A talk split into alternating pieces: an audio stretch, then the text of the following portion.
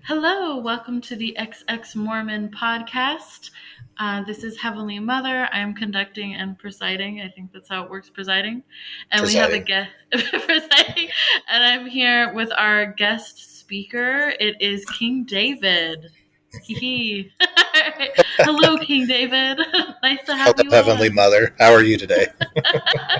I'm good. I'm peachy. Um, so some of the guests we've had on have been people I kind of have known, but we're all getting to know King David together as, as a unit. all of us joined together. Um, so King David is an Exmo, and tell us a little bit about your early life, getting to know you. So I grew up in southern Idaho in a small town called Rexburg, Idaho. Um, yeah, I don't know if anybody's familiar with it. Some of you might have visited it from time to time. Um, actually, my father was a convert. He joined the church when I was five, and my mother was less active most of her life until my father joined the church, and then, uh, yeah, that brought us from where we were in Colorado to Idaho, and yeah, just kind of I was always the rambunctious boy in primary that the super friendly primary ladies hated because I couldn't be reverent ever. Just wasn't in my nature. It's actually something that I I see in my own sons that I'm like, man, I hope that they don't break your spirit like they tried to break mine. That was always always a fun thing when your son comes to you and it's like he's just they get the wiggles as we say and they can't express it for three and a half fucking hours at church.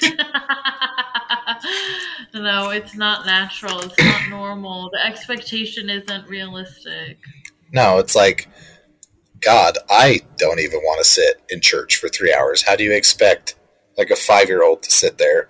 Actually, the, the only time that I ever thought that there was a God and that the church actually might be true was when they shortened church to two hours. I was like, there might be a chance this might be true.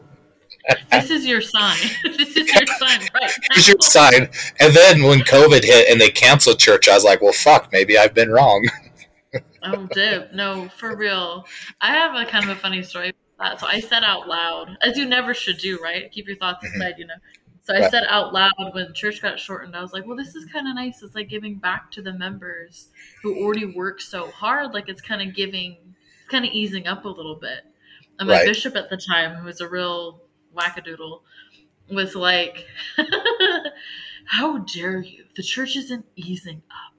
It's getting harder on its members. And I was like, Jiminy Christmas, like the way he perceived emotional labor is not the way I do, but continue. right. so you're this rambunctious kid, your dad's a convert. Were they from Idaho? Were they from somewhere else? So, so no, so we were actually born, like my twin sister and I were born in Colorado. Um, we moved to Idaho when I was around the age of two. Uh, we kind of moved around small town Idaho, southern Idaho area until we ended up in, in Rexburg. Um, Dad joined the church when I was four or five. He had a hunting buddy. And it was funny because later in my life, I'd never asked my father ever, like, why did you join the church? You know, I find myself on an LDS mission in Paris, France. And I remember being like, this sucks. Like, I need, like, I didn't have a testimony. Like, I was just there, like, trying to do this work that just fucking sucked. Like, literally the worst job I've ever had. and I, like, remember I wrote my dad, and my dad was like, I was expecting, like, this big, like, watershed moment. My dad's like, well, it's the first time in my life I ever saw people that actually lived their religion. So I figured I'd give it a try. And I was just like, I remember just being like, Jesus fucking Christ. Like, that's, that's, that's your conversion story, you know? Like, so like at that point, I was like, well, dad didn't have much to go on, you know? So I guess I didn't have much to go on either. But, you know, growing up, like, I was the kid, I love shock and awe. Like, if I can shock you or make you be like, that's fucked up, like, then I've done my job. And so I never was to go on a mission. Like, people would come up to me at church and be like, when are you planning on going on a mission? And I just straight to their face be like, I'm not. like, see you later. Like, I don't care, you know? and uh, I always cursed. Like I was, I was the Rexburg rebel. Like I remember there was a girl that wouldn't date me because I said like shit. You know, like that was like the worst thing that I did was like I, I had a potty mouth. But um, no, like growing up, it was always like I was in because it was cultural. You know, yeah. like that's what everybody did. Rexburg has a fairly high percentage of LDS people that live there, and so it was like you either were LDS or you didn't have friends. You know, I had some good I had some good friends growing up that you know, like in young men's and stuff that made it so that we weren't doing church stuff. Like we'd go snowmobiling or go ride four wheelers and go do fun things instead of you know church activities. And so that also kind of kept me in when I when I got to the point where I turned 19 and I hadn't put my mission papers in. I had a my bishop at the time was actually um, he'd been my priest quorum advisor prior to. So he and I were good friends. He owned a local car dealership. He'd taken us for rides in Corvettes and diesel trucks and stuff. And so we were all pretty good friends. And I remember he like calls me in and he'd said, I remember I liked him because I remember he was going to say, he said bullshit from the pulpit once. And then he said kick ass from the pulpit once. So he and I were like, we were on the same level. you know. But I remember he called he called me in at 19. And he's like, "Dude, what are you doing?" And I was like, "You know, just working." And school wasn't like on my radar really because I didn't know what I wanted to do. And so he was like, "Well, have you considered a mission?" And I'm like, "Absolutely not." And he goes, "Why not?" And I was like, "Well, because I don't believe it." He's like, "Well, have you tried for an answer?" I'm like, "Yeah, I've prayed about it. Like I've, I've done my due diligence. You know, like I've given it a shot and." You know, Moroni's promise ain't much of a promise, but he goes, he, he says to me, though, he goes, Well, you know, faith is about work. And he goes, Let's start your mission papers. And if you don't have an answer, he's like, You'll read the scriptures and you'll pray. And if you don't have an answer by the time your mission call gets here, then you don't go. Mm. And I was like, Well, fuck yeah, that's, you know, that seems fairly fair. Like, now, see, and here's the tricky part, though, is what I didn't know that he did know was that when I started my mission papers, my parents were going to find out about it. Hmm. And everybody else was going to find out about it. And growing up, my twin sister was the perfect child. She mm-hmm. literally was like the person that, like, you want all of your children to be like. Like, I hold nothing against her for her amazingness, you know. She's literally like an amazing person. Like I love my sister, but growing up in a family where you have one child that is amazing, like we always joke and say that she raised all of us. Like we have two younger siblings, six and they were six and seven years younger than us. I'd be like, yeah, she was watching all of us when she was like ten. So you know, but in doing that, it was kind of like it made it hard for me as a child to make my parents proud because there was no competing with her, right? Yeah. And that was like, I started my mission papers, and then for the first time in my life, all of a sudden, my parents were proud and had something to like tell people about. Like, oh yeah, you know, King David's getting ready to go on a mission. You know, he's we're so happy, we're so excited. And my mother, she always struggled with like the cultural aspect of it because she wasn't like like you know the Relief Society president type she was just like a like I go to Sacrament and go home type. So it was like she normal. she finally yeah normal. She finally had something though that was like she could tell people, and so obviously I didn't get an answer because you know God's not real. So it was like it was like I'm sitting there and now I'm fucked. Like there's no way I can back out of this at this point. Like I'm committed. My parents are super proud. They're super excited. My sister's super proud, super excited. Like everybody that I care about is like all in, right? And so I just kind of went with it. And then my mission call comes, right? And I remember like my best friend comes over and his dad, who was a stake president, who was like a real person, which is unusual for stake presidents, but he was like legit, like a real person. He comes over and I open up the mission call and it's fucking Paris, France. So it's like, I'm like, well, Jesus Christ, like, how do you like?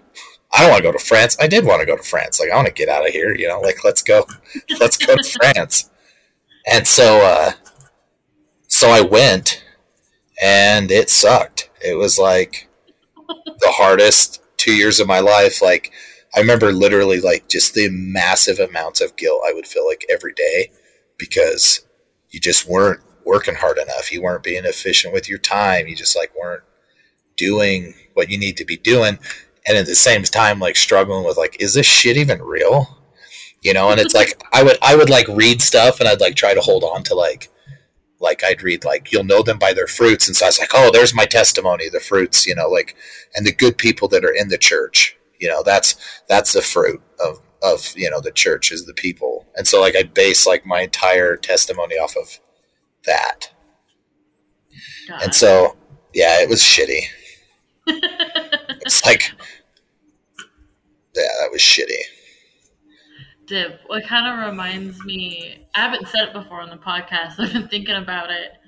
Your mission, what you're describing, like the fruits. Yeah. For like for years, I struggled obviously to keep a testimony word because like I'm out right. now. And there was this phase where, just like you on your mission, I would be like looking for signs. Like, like if like a Mormon was nice to me, or like church wasn't terrible that Sunday, I'd be like, you know what, this is a sign. I gotta stay. Like right. this is a sign that for like the church do something charitable. You know, like they'd make the news. Or sorry, I touched the mic. They'd make the news for you know doing something charitable, giving to charity, helping some global crisis, and I'm like, oh, that's my sign. And you just go off that and go off that and go off that for so long. Well, um, and the thing, yeah. the thing for me that was always like super difficult I mean, even after the mission, like post mission life and everything, right? It was like they they played upon like your desires, right? Like I think most people, there's some people that don't, but most people they want to have a family. They want to be with their kids. You know, if they're married, they want to be with their wife. And so it's like this idea that that continues afterwards, like people grab a hold of that and they hold on to it. And that was, you know, it's like I mean, I manipulated people on my mission with that. You know, like don't you want don't you want to be, you know, don't you want to be with your family forever? Don't you want to have don't you want to live the planet happiness? You know, like don't you want that? And it's like I don't think that there's anybody I mean, there's probably somebody. Somebody's wife's probably a real bitch, or somebody's oh a real. He's a real douchebag, you know. That's like I don't know if I want to spend forever with them, you know. But I'm just thinking as a couple people I know in the church, and I'm like, yeah, if I was married to her, I probably wouldn't want to be. I'd be like, oh, like celestial, celestial kingdom sounds pretty rough. Standard yeah, church. I think that's like that's fair, and in the general sense, yeah, everybody, yeah. everybody, everybody wants, wants that. that but it's yeah. also like I had this conversation. I was like, the church does this thing where they tell you the scary concept that you might not have thought of before, but it's right. like, wait, no, we have an answer for that. So I was like telling somebody, I think it was my husband, I was like, whoever said you wouldn't be with your family forever? You right. know what I mean? Like what the average person, like let's go back in ancient times or whatever, wouldn't assume that we'd be. Right. You know what I mean? But then the church is like, guess what? You might to get forever yeah. to being together forever isn't a guarantee, homies. You got to do this thing, and you're like, wait, what? it tells you what to be afraid of. You know what right. I like? It tells you absolutely, and then it gives the answer for you as well. Like, right. I didn't even know that was an idea. I didn't even know that could happen. It's like, well, it could, but. Yeah. For, for a measly fee of five hundred, and then the sales pitch comes in like eight hundred dollars a month. You can join our special club. yeah, that's that's kind of how it works. Is it fills you with this fear? It kind of reminds me of like commercials. Like, have you ever noticed your hands are dry and crackly, and you're like, didn't until now. You're pointed out. No, yeah, you buy this lotion. and and that's like what they get you with. Like, so for me, like the initial was like the culture of it, right? And then as I got older, then it became like fear, especially when I started having kids, because it's like. Mm-hmm I don't like if I fuck up. Like my biggest fear was that the shit was not true, or what that it mm. was that. Sorry, not that it wasn't true. That it was true, and that if I and if I screwed up, my family would suffer. Right? Because I always talk about like, oh well, you know, cleaning the church on Sundays, you know, that gives you blessings, and you know. being obedient that gives you blessings. And so I'm sitting there, you know, like, like oh, I don't want anything bad to happen to my family, right? And like I'm like every guy in the world. Like I viewed pornography and I cursed, and you know, like I was a, a pretty faithful husband, you know, other than you know, just like pornography being like the big catalyst you know, for every Mormon marriage ever is like, you, know, say that it's part of the um, the structure is actually that, like the what you're talking about, like it's part of the structure. Like, anyways, okay, it's real deep psychology stuff, but yeah, right. the church gives you things that will be problems, and right. then tells you, "Oop, we got the answer." but it right. actually is super not helpful or accurate. It doesn't. So like I struggled like quick on pornography. I struggled with. I didn't struggle. I started viewing pornography when I was like 11 mm-hmm. and into my thirties. It was an issue, right? And I literally like I went to the, every bishop I ever went to was like pray to Jesus, and you know, like if Jesus is real, he's a real dick because he oh never God. ever tried to help me once. So it's like fuck that guy. you know. Oh, like, so it was like you know, but like in the the fear of it was like that. Oh, I'm sinning, and then that's gonna like that's gonna affect my wife and kids somehow, right? Or it wasn't even like the afterlife; it was like the fear of like the now. Mm-hmm. Yeah, very. uh What's the word I'm looking for? Just such a fear of everything is this intense reaction, action reaction. Right you know, like you cause and effect. Yes, that's what it is. A real scary yeah. cause and effect that has no evidence or merit. But and then we've talked about it before on the podcast. When something right does happen, then you're like, oh, it's because of the church. And then if something bad happens, you're like, oh, it's because of me. Right. I, I let it down, which is the same stuff you were taught on your mission. We all were as missionaries, right? Like, right, right. You're not getting the numbers because of you, and like, you know, yeah. kind of all that stuff. So I feel I feel that. So how long after your mission did you get married and start a family? Like were you fresh off the boat? So I came home and I'm I'd been kind of writing to a girl and she and I dated for a while and then she was like, You're too straight laced, I want to do cocaine. Like you wouldn't do cocaine with me. So she and I broke up and then on the rebound I met this girl. And mm-hmm. she was a BYU Idaho student, kind of like a I think it was a blind date. Some friends and I had set up, and uh, she was very aggressive sexually. She'd been married for two weeks previously. I, I won't get into her issues, but I ended up committing a grievous sexual sin with her shortly after she and I met. And I remember I went to a, a bishop and was like, I'm breaking up with this girl. Like, you know, we did some things that, you know, we shouldn't have done and the bishop like we didn't have actual intercourse but like yeah you don't have to. I got you. I mean yeah it's like the bishop acted like we might as well have right? And what he told me was he say that though. Bishops say yeah, shit like that. keep going. Yeah. He goes um well you know the best thing to do is to marry her and keep the sin between you and she. And at the time you know i'm in this mountain of guilt right? Like i've done this horrible thing. Like and he's like, because this is what he says to me. He goes, imagine that you meet a beautiful daughter of God, and you take her to the temple, and now there's this sin between you. And see, like I always like I always being post mission. Like I'd probably only been off my mission for like, let's see, this was probably in like January. I came home in September. So like I've only been home like a couple of months. So I'm yeah. still very very much in like the structure of like when you you go you follow the rules and then you, when you don't you go talk to your priesthood authority and that's like the structure that they set up. Like it's like the army right? Like you go to your superiors and you do what they say. And so as he's saying this he's like you know i'm like fuck yeah like damn like i don't want to like carry that sin with me. And in my in like post after this whole shit show of a marriage happened i was like what I should have said was like, dude, if the atonement of Jesus Christ is real and any of that even means anything, then shouldn't I be absolved of all of my sins after I repent, you worthless fuck? Like, what kind of a what kind of a believing person is going to be like, oh well, you fucked up, so you better marry her, and just like that's your life. So she yeah. and were we were together for like a year and a half of like the most like just dysfunctional. Like she got physically violent with me like two weeks into the marriage and it continued for a year and a half of just like physical, emotional, just like an absolute shit show. We went, we started seeing, we met with the bishop every week for like a year and a half. Like two weeks after we got married, we started meeting with him and met with him every Sunday. And then we did marriage counseling for like a year. And it was funny because the marriage counselor was like, you know, I feel like you've done everything we've asked. She hasn't really done anything. Oh, and by the way, she's planning on leaving you in three months. Oh Why was there that time limit? Why was That was that was when she graduated. So she was Oh, okay. she was four years older than me, so she was getting ready to wrap it up, and she Oh. was gonna she was gonna go home. Had no interest in staying for me. Just was gonna leave, and so I ended things. Turned out she was cheating on me with some other guy during the the final kind of months that we were together, and then I think I ended up back with the girl I was with before.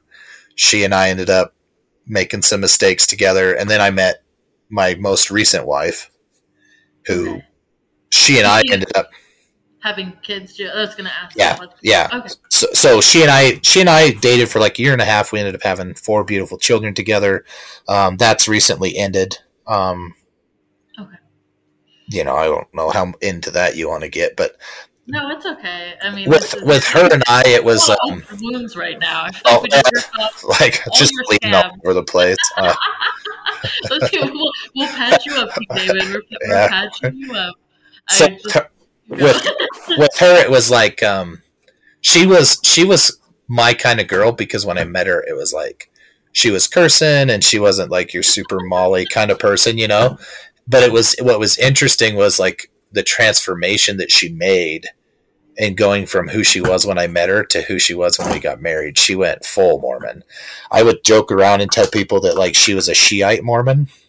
I was like, if if when when Hinckley calls for the for the suicide bombers, like she's the first one to go blow up a mosque. Like she literally was like she was and still is like very much all in. And so um, she and I suffered a loss. We lost twin boys uh, probably five years ago in December, and that was kind of like for me up to that point. Like I was in, like I was the elders quorum president. I was doing the PPI interviews and all that bullshit. Like I was, I didn't like it. I didn't ever enjoy it. I hated going to church. I liked the people that I met, like my friends and seeing my friends at church. I think as most people, right? But um, that was like the big. There was always cracks in my testimony. There was always things that I didn't like. I didn't like on my mission explaining to an African family why they didn't get the priesthood until 1978. I knew the answer that like everybody said, but it just didn't feel right. It's like, well, if God's the same today, forever, and yesterday, like, why is it that in 1978 all of a sudden he decides like, well, I'm going to change, right? He didn't care about Whoopsie. like the answer that they that everybody would say was like, oh well, the, it wasn't that the black people weren't ready; it was that the other members weren't ready. I'm like, since when has the membership of the church dictated God? You know, so that always kind of didn't sit good with me. And then you know, just like other stuff, like I don't know, just little things like that would just eat at me. That was probably one of the bigger ones. I made a lot of good friends with like Africans from Africa on my mission, a lot of French Africans, and just great people. And I just would be like sitting there, like, man, like, how do you buy this shit? Like, just the fact that like you couldn't have had the priesthood 30 years ago, or you know, like it's so bogus. And so, like, there was always cracks, but then when we lost our our boys, some anger started. It was like I was like I got into like the fuck you God mode pretty bad for a long time. And then I realized like I'm mad at no one because God literally doesn't exist. Like he's not there, he's not listening. You know, initially after it happened like it was guilt. Like I remember being like this is my fault. Like I did something that's why these boys died because there was literally there was like no reason like for what happened to happen. It was literally like an act of God that they ended. And so it was like, you know, that sucked and it was hard, but it, was almost like a blessing in disguise because that was what started me kind of down the path of like figuring out like why I was doing what I was doing for so long. You know, just That that does remind me. Um, sorry, sorry, chime in a little. Um, no. That, anyways, um, that does remind me because I've had a couple. We've you know we've had different guests where there is like this tragedy or this big shockwave experience that ends up being the domino that ends Right. up being the "Whoa, whoa, whoa, wait a minute like it ends up being that and it is weird to think like if those certain domino moments those shockwave horrible moments horrible events hadn't happened like where would we even be like that's Right. and and, it's, and it's, it's really ironic because the church preys on those big moments of change and so it's very like poetic justice i think when it works against them when those Right. shockwave moments instead of bringing because imagine like right you weren't a member and that tragedy happened to you and then some missionaries knock on your door you know what i mean like Right. it can it, it flips the other way um, but because the numbers are going down so severely so intensely ever since the pandemic i think a lot more people are on your end of the fence. So those are my little thoughts um, to chime in. And so you started deconstruct deconstructing um, and how long was that process for you to be like oh my god so like the like immediately after it happened like obviously like a trauma a traumatic event like that you know it's like you're not really processing anything but anger. And i remember like there was there was some really good people in the church that came over and and were actually helpful like uh, the bishop at the time and his wife who were friends with us. They came over and and his wife had suffered many miscarriages and so she she talked to my wife and I about it and was like this was my experience. And it wasn't they didn't patronize they didn't try to tell us you know like it'll be okay. Like they were just like this sucks and there's nothing you can do about it and it's just going to suck for a long forever. You know not a day goes by that I don't think about two little blonde haired boys running around the house that are missing because there's an age gap. So my children are 10 9 7 would have been 5 and 2 right? And so there's this big gap. And so like there's there's not a day that goes by that's not like what if? But um you know for me it was almost like every time i'd be around mo's mormons sorry i call them mo's now but every time i'd be around the mo's i'd be i'd just be angry because they would come up and they'd say stuff like oh well you'll get a raise them after the resurrection. I'm like show me in any book anywhere written by any prophet where it fucking says that shit. And second off it's not your place to fucking try to patronize me into like feeling good about it. Like i'm sorry that my tragedy like makes you feel bad but like the best thing to say and this is one thing that like i learned from this was like when somebody suffers a loss the best thing to say is i'm sorry. Because that's literally the only thing you can say.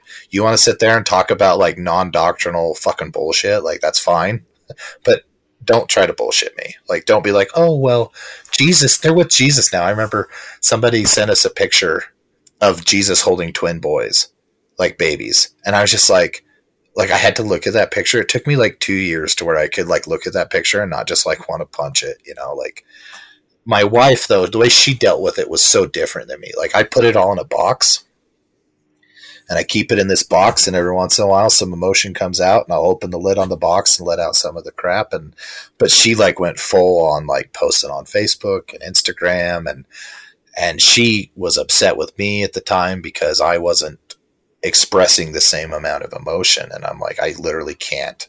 It will destroy me you know?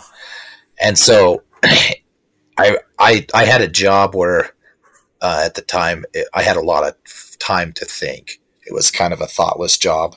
I was an underground miner and you just find yourself sitting and waiting and thinking about stuff. And that was kind of when i started just tearing it apart you know piece by piece and and looking at everything as a whole and recognizing i don't know what you would call it i don't know what the psychological term is it but like uh, when people are brainwashed it's like they're they're trained in, internally inside of their brain to answer their doubts or their fears with these pre-programmed questions you know? Like oh well you don't like doubt your doubts don't doubt your faith you know kind of stuff. And so I, I was like, I started recognizing that, like, I can't think of any examples off the top of my head right now, but like, like just stupid stuff. Like, you know, like what's the one? Um, man can't know everything that God can know, right? Like that's like people's favorite thing when they can't explain something. They're like, "No, that God knows, but you're dumbass. You can't figure it out." And I'm like, literally, literally, give me a try. Like I'm, I'm not as dumb as some people might think. I might be able to handle it. Like explain to me, God, why two little boys couldn't come to my my house, you know, live with us. Like explain that to me. And um, I remember I was it was probably six months after I realized that it was that I didn't believe it at all. That I never really had believed it. It was just like I was born into it and got caught and tricked up by a really intelligent bishop that was like, I'm going to set him down. Like, you set him down the path of a mission, and then it's like you get taught, you know, the way of the church and kind of the structure and the function, and you get so caught up into that LDS machine where they just turn out members. You know, the mission isn't, they'd always say, like, the mission's three goals are redeem the dead, perfect the saints, and whatever the last one is. I can't remember now, but same. I can't remember either. It wasn't that yeah. long ago. It wasn't that. It is. You know, this was unfortunately this is a long time ago for me. But you know, it's like we would say like, and the fourth one was for yourself. That's why you go on a mission. Yeah, we heard and that it, too. And it literally is like that is their goal is to train you to be good members of the church. You know, like and so they get me going down that path, and I just blindly went and just, you know, ate it up and drank the Kool Aid. And um, I remember the the day that I realized I didn't believe it anymore. I was like, "Fuck! Like, what do I do? Like, I'm married to this girl. I got these four kids. We have an ideal life. Do I risk fucking it up to just be honest with myself?" And I was like, you know, I can deal with it. Like, you know, there's good people in the church. And I, I should say, I should backpedal a little bit. So, two weeks after my wife miscarried our twin boys, so she was far enough along, we had to give birth to them. That was how horrific this was. Right. It wasn't like, oh, flush him down the toilet and it looks like, like blood. Like I held him in my hands. Right. Like it was, it was, it was shit. Mm-hmm. And, um, me being a twin, I think that made it harder on me as well. But, Oh my um, god, yeah. I forgot that. I forgot that you yeah. said that, but yeah. So it was like this weird connection that I have to these two dead babies. But um no, so like two weeks afterwards, we were on the list to clean the building. And my sister's my sister in law was in town to be with my wife, who was a wreck. I'd just gone back to work and I got a call. And we'd planned on going and doing some fun stuff as a family to try to just misdirect our thoughts for a little while, right? And this guy calls me on the phone and he's like the super, just super Mormon guy. And he's all, Hey, uh, you have the keys for our group to clean the church. You're the elders quorum president. And I was like, okay, I'm not going to make it today. And, um, he's like, okay, well, if you could just drop the keys off, we'll go do our part of the list and then you can do it later tonight. And I was like, I will drop the keys off for you. Um, I can't promise anything. So we drop the keys off. They go and clean like half the church or whatever. That he texts me and he's like, Did you get it done? And I was like, No, I absolutely did not get it done. like, are you kidding me? You know? So what was ironic about it was a month or so later when it was our turn to clean the church again with this guy. Again, my my wife at the time, she was down with her family and so she's out of town. I was working. He texts me, "Hey, are you going to be able to clean? Or I need the keys from you to clean the church." And I was like, "I'm literally on my way home from night shift. Like, I'm not going to be able to make it." And he goes, "This is getting unacceptable." He's like, "You didn't make it last time. You're not going to make it this time." I was like, "Motherfucker!" Like this is verbatim. I text this guy. I was like, "Motherfucker, my wife miscarried babies last time." Two weeks before. I'm like, I think we get a pass on this one. She's literally down in Arizona with her family right now. And I was like, I don't have time for this. I'm like, do not ever text me again. Do not ever call me again. If you need someone to clean the church with you, you better find somebody else. And he texts me back and he goes, Well, my. So this is a 65 year old man. And he texts me back, goes, Well, my mother in law's in the hospital with a broken hip right now. We all have problems, but we still have to do our duties. And I just said, Dude, did you honestly just compare your aged mother in law's broken hip to my wife and I losing two twin boys? I was like, You can go fuck yourself. And I have I didn't I didn't ever have the displeasure of dealing with that man again, but if I would have it probably would have ended poorly for him. But that was like that was like kind of my experience with like some of the members after suffering like a massive tragedy that just made me be like, well, maybe it's not as true as what they claim it is. Well, isn't it funny how that's like the antidote antidote sorry, I talk funny, it's an antidote to what your father said was his reason. Right. Right? Like, Right. The people lived and that man was exposed to a lot of lead. Like I can tell by his age. Let's say it was rampant, okay? It was like microplastics now. And there's just like and that does that does lead does affect empathy actually, like it really does. Right. So I'm not excusing his behavior, I'm just giving some No. reasons.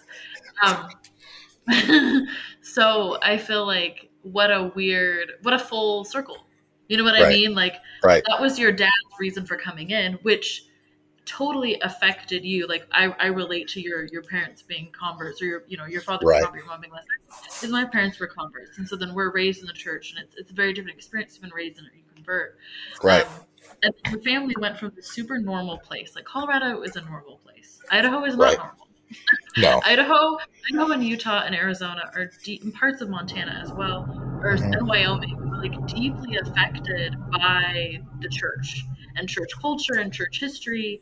And even if you you leave the religion, there's still those like cultural just ideas that float.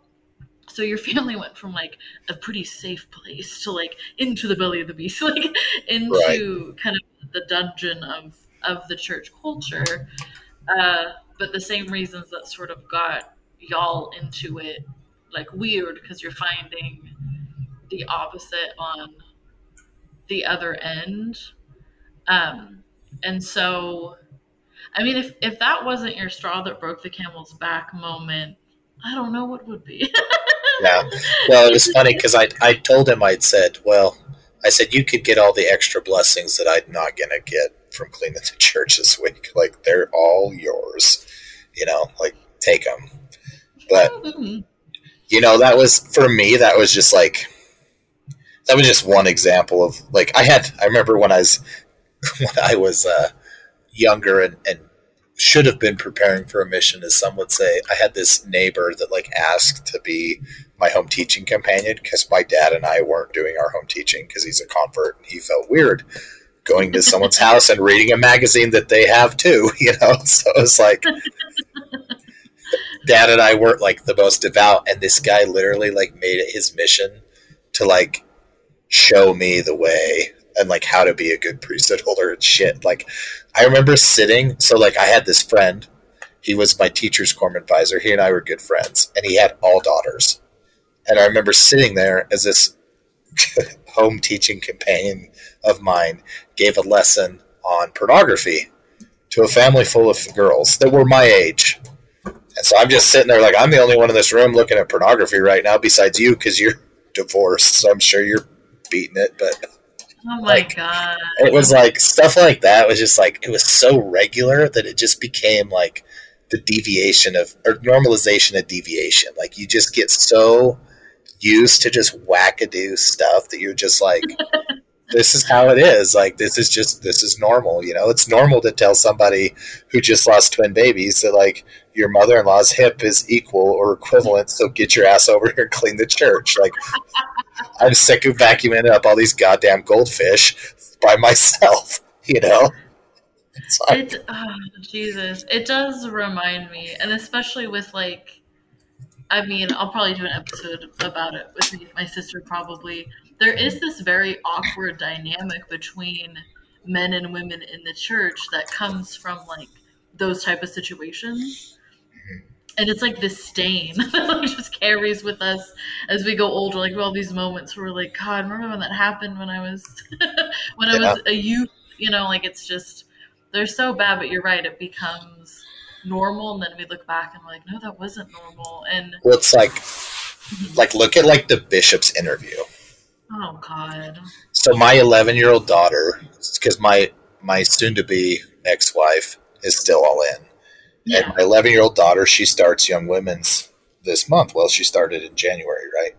And so like one of the things that they're doing now with these kids is like they're getting them temple recommends at 11. I didn't know that. yeah so she went in for this temple recommend interview and she was she was with me I, I have them over the weekends and i do allow my wife for keeping the peace every other sunday. I let her come and get the kids and take them to church because it's important to her and i'm trying to be as civil as i can. Yeah, you're doing what you gotta do. and uh, so my daughter is telling me yeah dad i got this uh, i got this temple recommend interview. And i'm like oh really?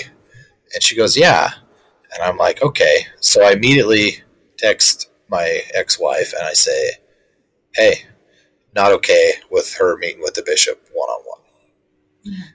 It is just the most awkward thing ever to have to sit there and tell an adult male even as another male. I remember at 12 talking about masturbating. And i like looking back it's just like what in the actual fuck are these stupid fucks thinking? That that is like an appropriate conversation for a stranger to have with a child.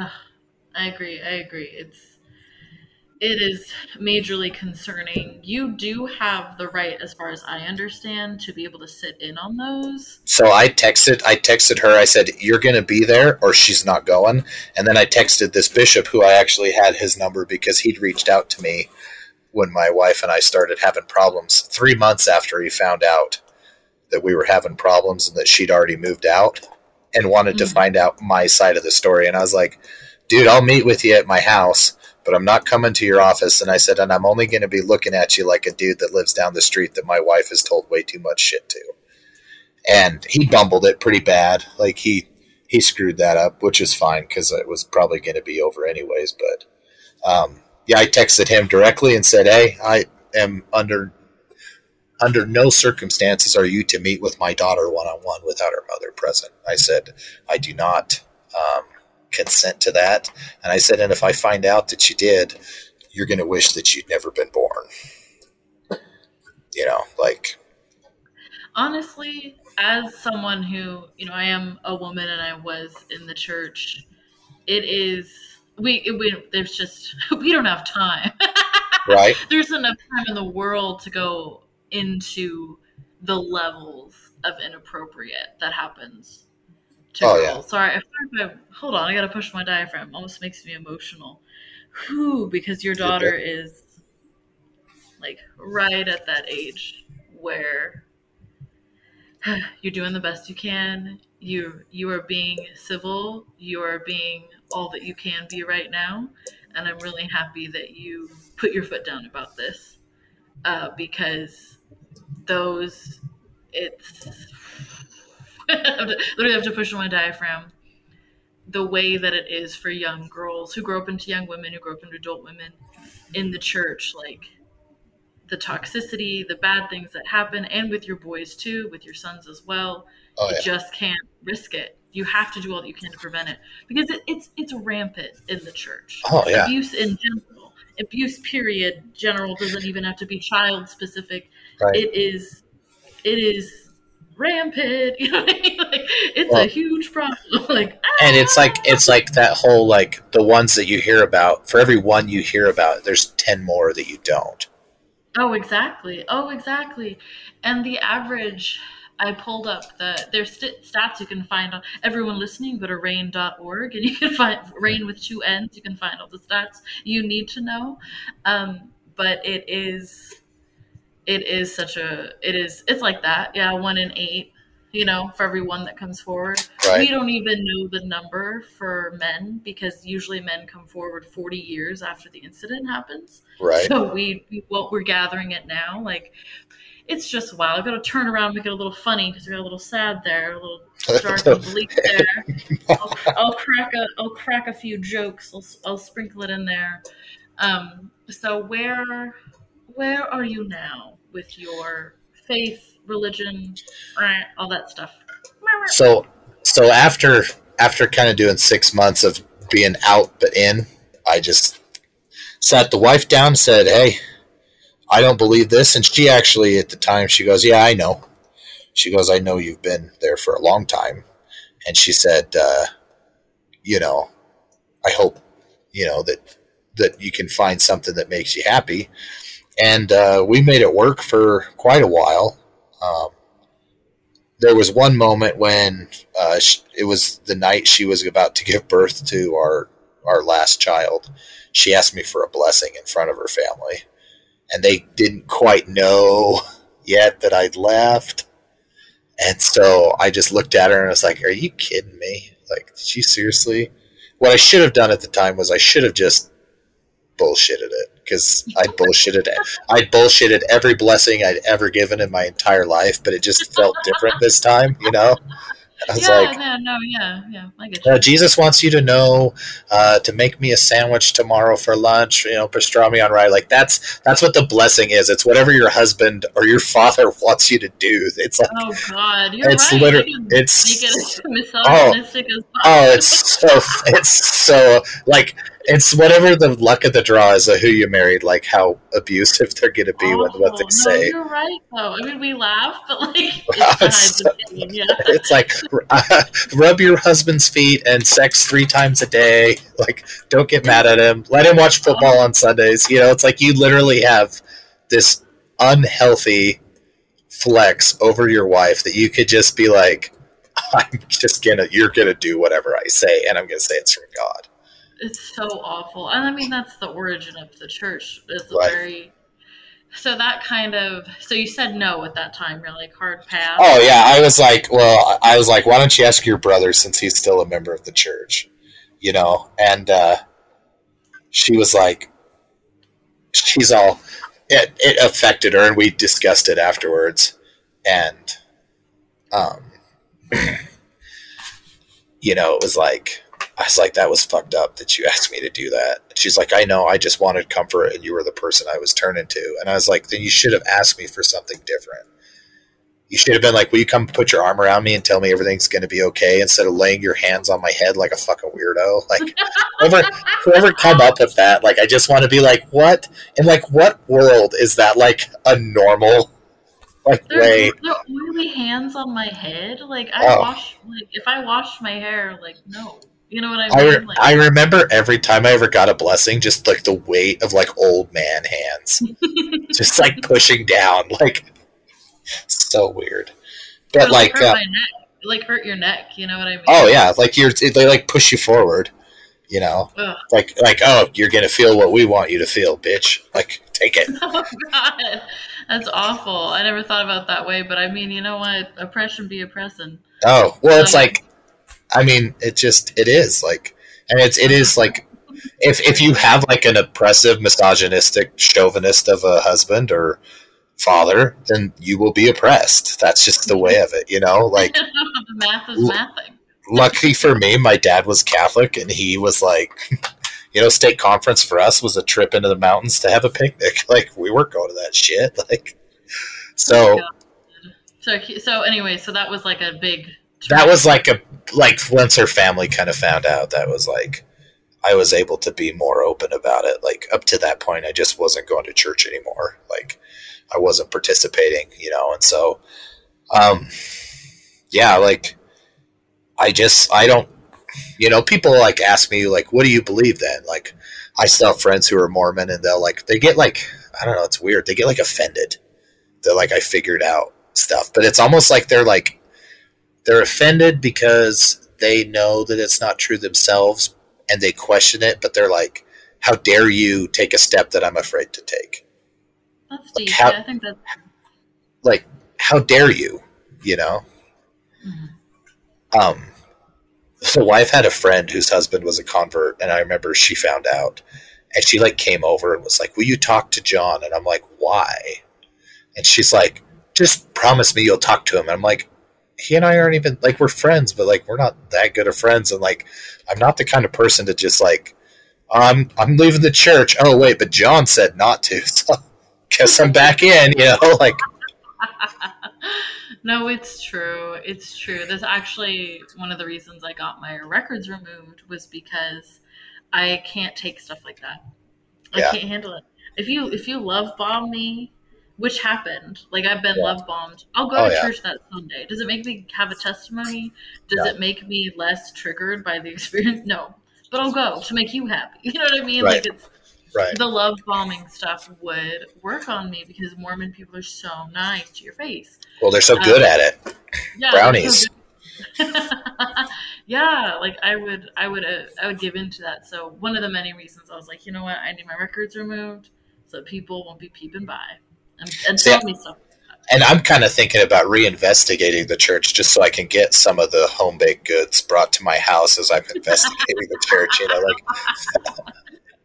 you know what? All that goes away once you convert. Isn't well, yeah. Then you then you'd leave again, right? word. Good plan. Good plan. Yeah. Because all that Like- is all. It's like a trick. Right. Hell yeah, it's like get him a friend, get him a calling, keep him keep him Mhm. trapped. But no, like so for me, like I didn't really run out and find anything. Like I don't I don't believe in Christianity. I don't believe like God is a person. I don't believe like I there's a John Muir quote that I really love and it's um I'd rather be in the mountains thinking about God than be in church thinking about being in the mountains.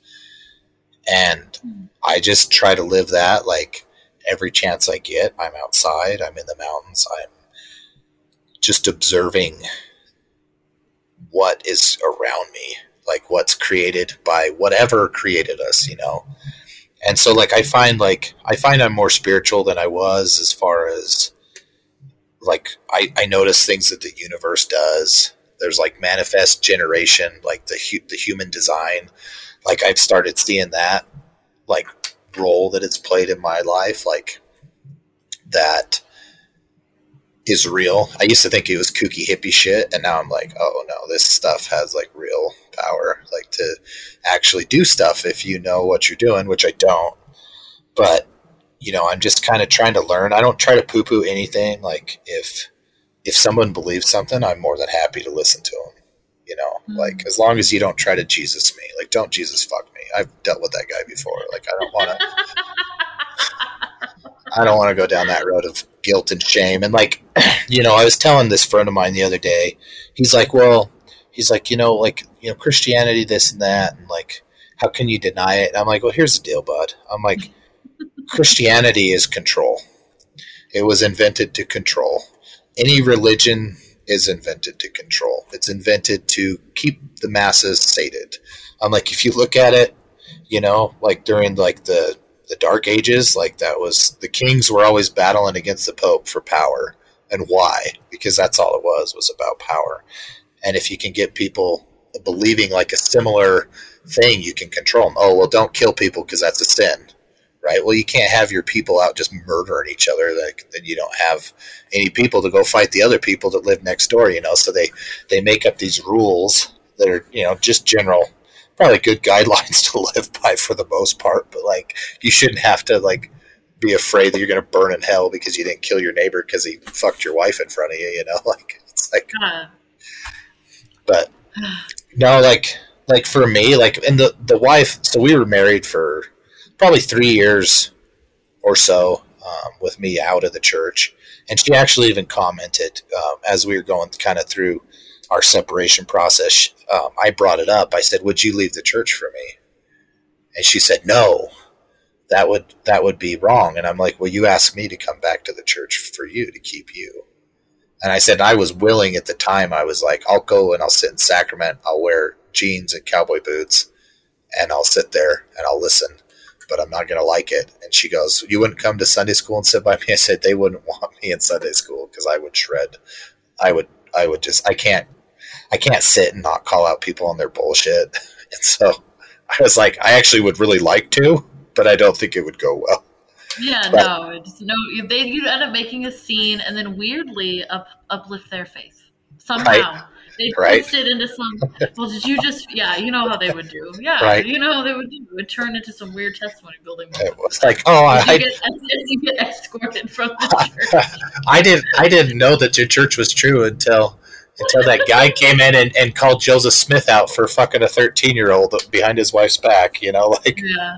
I mean, it was rape. I mean, that's the. I mean, it was. Yeah. Like, and that was, that was something I argued with this friend of mine the other day. I was like, so explain to me. I'm like, God's the same today, forever, and yesterday, or whatever. I'm like, why is it no longer okay to marry 13 year olds behind your wife's back? And he's like, well, what do you mean? I was like, well, Joe, Joe, the pedophile Joe married a 13 year old girl and had kids with her. Horrible. Just, you know, it kind of, I think things really, we're running out of time, but I do think wow. that things are such a game changer in a good way, but also in a right. painful way. When we leave the church and we don't just leave it as oh this religion didn't work for me we leave it and see it as an abusive institution right when that happens then any try to any try to compromise any try to games you tried to play before simply can't be played this isn't right. a normal church and I, I, agree with you a lot on things about Christianity as a I'm Native American like word. Like right. Christianity right. has done us very well, historically speaking. Um, right. And there are Native Christians, and I respect them and their faith. I'm just not one of them. But I think when you see it for all of the abuses and see just how abusive, you know, the origin Joseph Smith was and the other men at that time, it's like, yeah, you can't just go to sacrament and be Right. and go to Sunday. You know what I mean? Like I, I can, I, I can see that. well, it's like it's like they lit, they rule with fear and shame. You know, like if they get you afraid that something bad's going to happen and they get you ashamed of the things that you've done, then they have full control, you know? And like, you know, I had my records removed once I decided to be done with my wife. I'd left them in for for her because I didn't like it's like I didn't care. Like it's hocus pocus anyways. It doesn't really matter.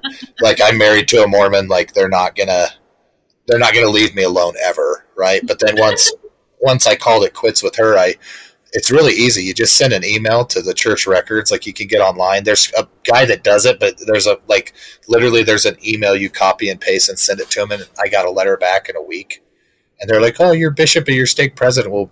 That we consider this an ecclesiastical matter, uh, and so they'll be contacting you. And I was like, "The fuck they will," because they're afraid of me. Like they don't want to deal with me. I was about to say that, King David. It's easy depending on how your bishop feels about you. Oh yeah. That's for determining if it's easy because I had to go through that lawyer guy. I had to right. go through him. Mormon.org. I had to go through mm-hmm. him because I'm nice and I'm pleasant and I give into love bombing. So I gotta ooh, gotta get a middleman. right. Somebody somebody to it's like quitting the gym. you have to send a send a physical letter. It's like I just want to quit the gym. I just want to. Yeah makes me laugh. That's a hilarious comparison. yeah, it's like no, they they make it hard to join and they make it hard to stay and then they make it hard to harder to leave. You know, it's like, but yeah, I I mean I I feel like I'm probably like I'm probably a happier person than I ever have been, mostly because I'm just being honest with myself. And it's like I try to live I live an honest life and I try to treat people accordingly. You know, I I feel like you don't have to be Christian or Mormon to be like a good person.